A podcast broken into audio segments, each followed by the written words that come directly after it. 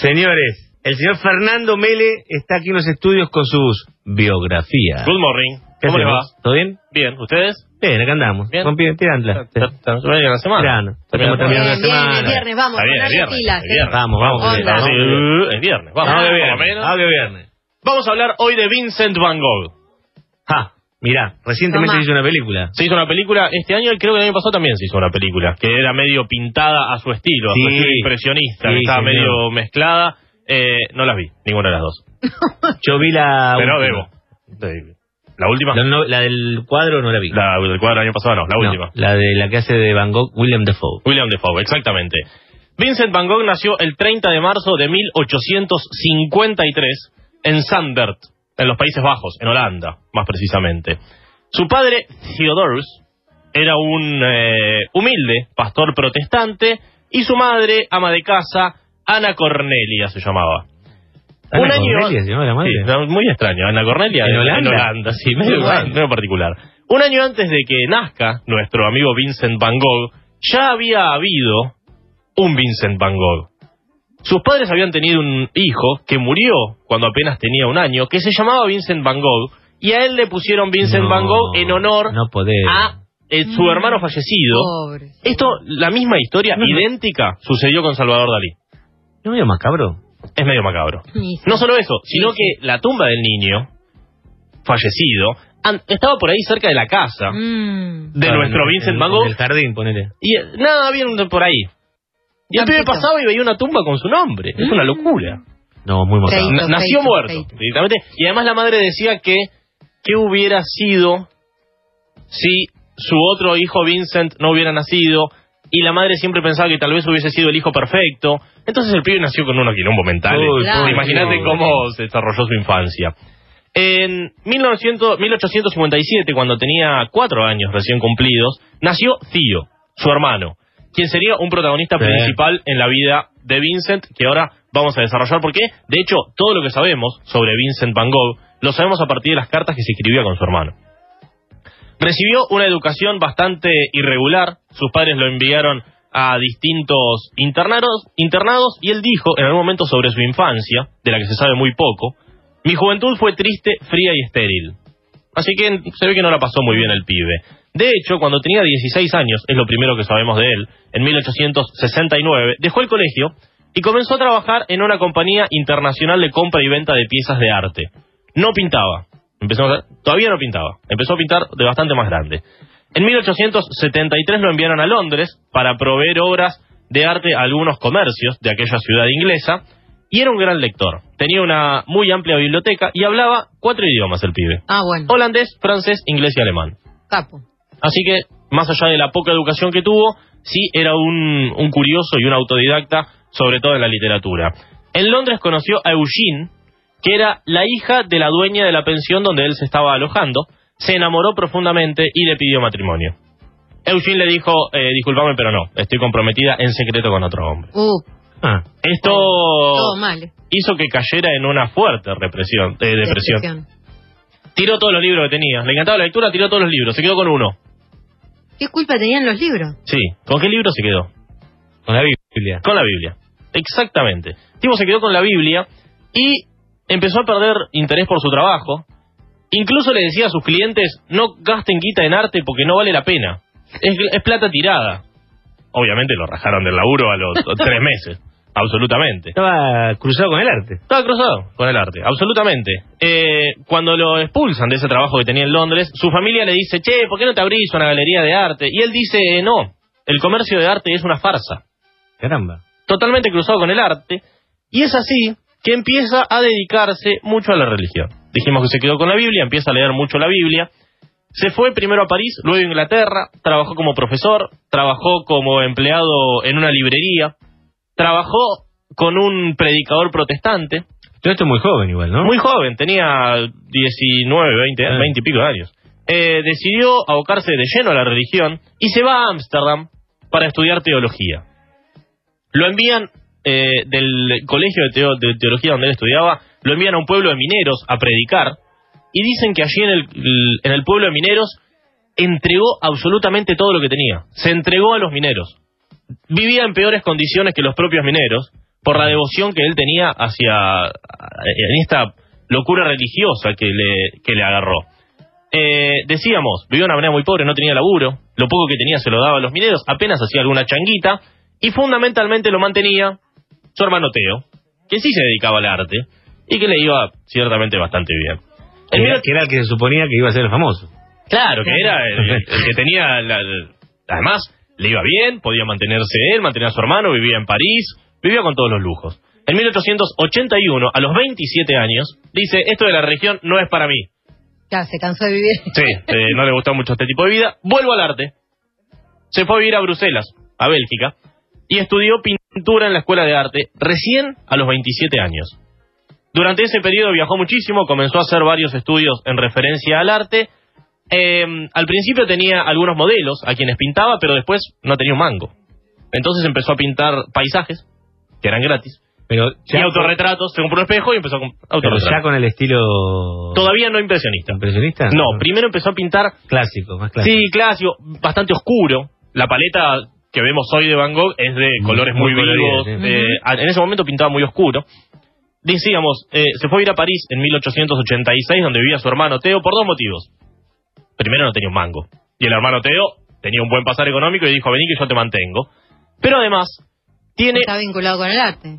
Al- sí, y también tenía un bastante desequilibrio psicológico, como Ah. veníamos diciendo, tenía depresiones severas, y con su hermano Teo se sentía muy contenido. Bien.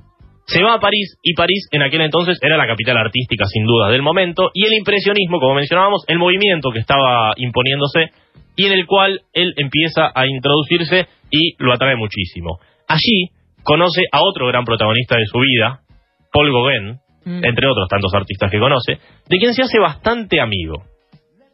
París lo estresaba mucho, no le gustaba mucho vivir en París. No. Sí, Nada, le gustaba, nada le venía bien. Nada, le venía bien. Nada le venía bien. Eh, por lo tanto dice, me voy a vivir al campo. Otra. Teo le eh, compra una casita ahí en las afueras. Teo era un boludo. Teo. Teo le bancaba todo. Pobre Teo. Eh, viene al sur de Francia, en Arles. Eh, y Un es lugar hermoso. un lugar hermoso, unos campos enormes. Y es así que se dedica a pintar, se dedica a disfrutar de la tranquilidad del campo. No, laburaba, nunca laburaba. Nunca. Eh. Otra vez empieza en una fuerte depresión, por lo que su hermano Teo se contacta con Gauguin y le dice, Paul, anda a acompañarlo al pobre Dame Vincent, que está allí solo en Arles, en una casita en el medio del campo. Eh, Perdóname, hizo un Sí. retrato de Gauguin. Hizo un retrato. Famoso. Sí, hay un retrato de Gauguin. Estuvieron dos meses conviviendo. Lo fue a visitar, vení, quédate conmigo. Dos meses conviviendo, dos artistas. Eh, Van Gogh lo admiraba mucho, a Gauguin. Intercambiaban, mirá, yo hice este boceto, yo hice esto por acá. Hay muchos cuadros de ellos que son parecidos. Hay, ayer veía un cuadro de una silla que son cada uno con su estilo, pero idénticos. Es el mismo el mismo boceto. Y pero por ahí estaban con el mismo. Claro. Estaban sentados en el mismo lugar. se está en el mismo lugar, pintan lo mismo, Claro. absolutamente. De hecho, hay un cuadro muy conocido que tiene una cama, que esa es la habitación donde ellos vivían en Arles. Intercambiaron conocimiento, idea, qué sé yo, pero Van Gogh estaba totalmente loco, no nos olvidemos. Y era muy difícil la convivencia con él. Tuvieron una fuerte discusión. Vincent amenazó a Gauguin Ah, la con una navaja, y en un episodio del que se sabe muy poco y muy confuso se cortó una oreja. Pará, hasta ahí llegamos. Pará, pará, pará. Pará. Porque la- el corte de la oreja de, de Ah, Van ¿es- Gogh- ¿Es posta eso? Por supuesto. Ay, Se cortó una oreja. Sí, y después hizo una banda, pero bueno. Después no- la banda es horrible, además. El corta así. Le vamos a hacer una cosa, vamos a hacer la tanda. Llegamos hasta que hay un incidente donde No, por favor. se quedó No, sin no. oreja Van Gogh. Voy. Porque en realidad, vamos, vamos a hacer la tanda. Después vamos a decir. loco.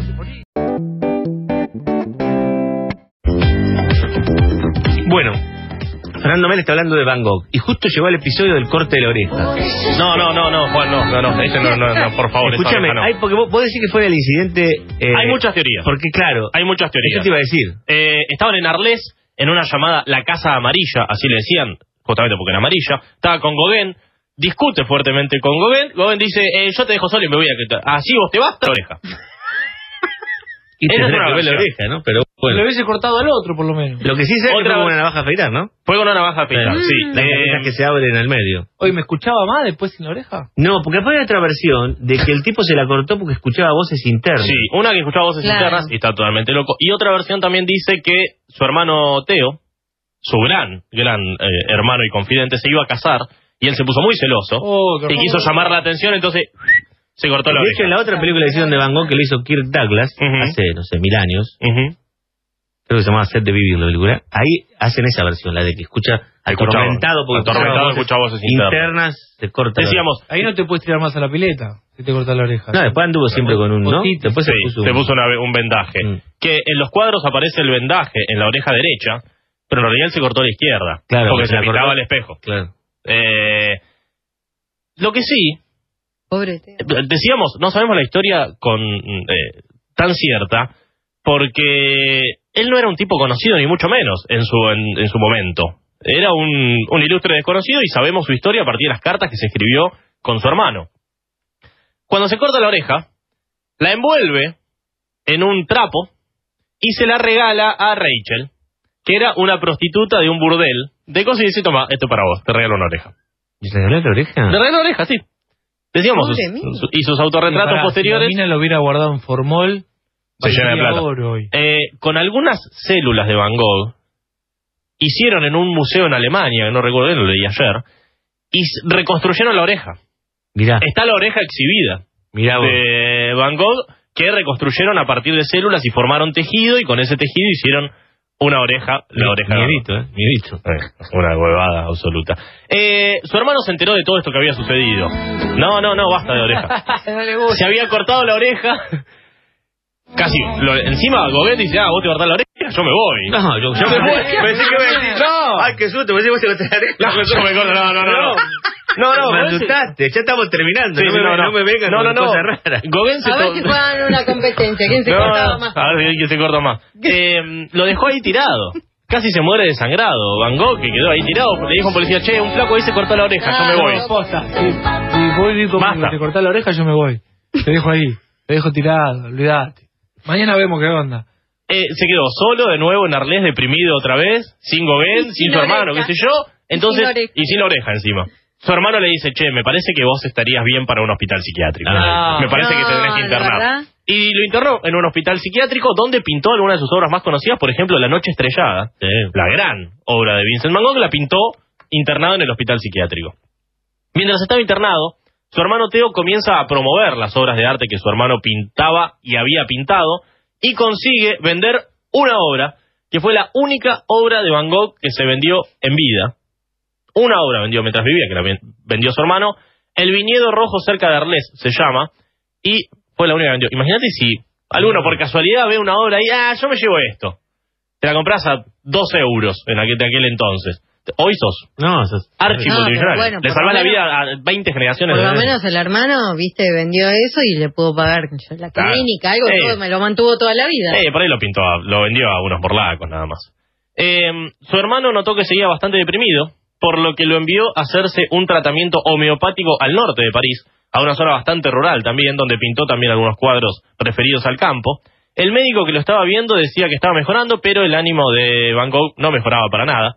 Estaba muy asediado por sus sentimientos de culpa debido a la dependencia de su hermano, a su fracaso como artista, a que le faltaba una oreja además, eh, y estaba muy perturbado, muy, muy triste. El 27 de julio de 1890 sale a pasear por el campo, agarra una escopeta, se dispara en el pecho y muere dos días después en los brazos de su hermano Teo. Hay otra versión que dice que había unos niños jugando con un arma y a uno de los niños accidentalmente se le dispara el arma y mata a Vincent Van Gogh. No se sabe y no sé si se va a Una saber. vida muy. ¿Cuál es la- trágica, la muy verdad? No, pero más lo notable que no... eh, un fracaso en vida como pintor, Sí. vendió un solo cuadro y Un ahora cuadro. debe ser el, el artista más caro del mundo. Ser. Sí, debe estar entre los más, sin dudas. Murió a los 36 años. Empezó a pintar a los 27, así que pintó menos de 10 años. En 10 años hizo 900 obras, lo que da un promedio de dos obras por semana. Y además obras de, de impresionismo que son pinceladita por pinceladita. Pintan, son todas pinceladitas Sí, sí, sí. chiquititas, es muchísimo trabajo. Y en menos de 3 años pintó más de 30 autorretratos. Sí, hay un montón. Se pintaba mucho a sí mismo. Que, que por eso lo de, la- lo, lo de que decías lo del, del espejo, ¿no? Exacto. Claro. El- en los autorretratos aparece con una venda en la oreja derecha, aunque se cortó la oreja que es izquierda. porque se, se pi- pintaba mirándose. Se al espejo. mirándose al espejo y además decíamos, no tenía un mango, entonces no tenía guita para pagarle a un modelo, entonces se pintaba a él mismo. Se conservan 800 cartas de Van Gogh. de ahí sabemos toda su vida, de las cuales 650 fueron con su hermano. Seis meses después de que muere Van Gogh, su hermano entra en una depresión tremenda, se le había muerto Sí, sí, claro. su, su- su mano derecha y muere también el hermano seis meses después que Van Gogh. Y me gustó una frase que encontré para cerrar. Prefiero pintar ojos de seres humanos en vez de catedrales, ya que hay algo en los ojos que no está en las catedrales. No importa lo solemne e imponentes que éstas puedan ser. El alma de un hombre, así sea la de un pobre vagabundo, es más interesante para mí. Mira qué bueno. Porque pintó muchos retratos. Un loco la sí, bueno, pero un gran artista. ¿eh? Si te gusta el, el impresionismo, además, Sí, es el referente del impresionismo, me. Del post-impresionismo. El impresionismo ya existía y él le da una vueltita de tuerca. gracias.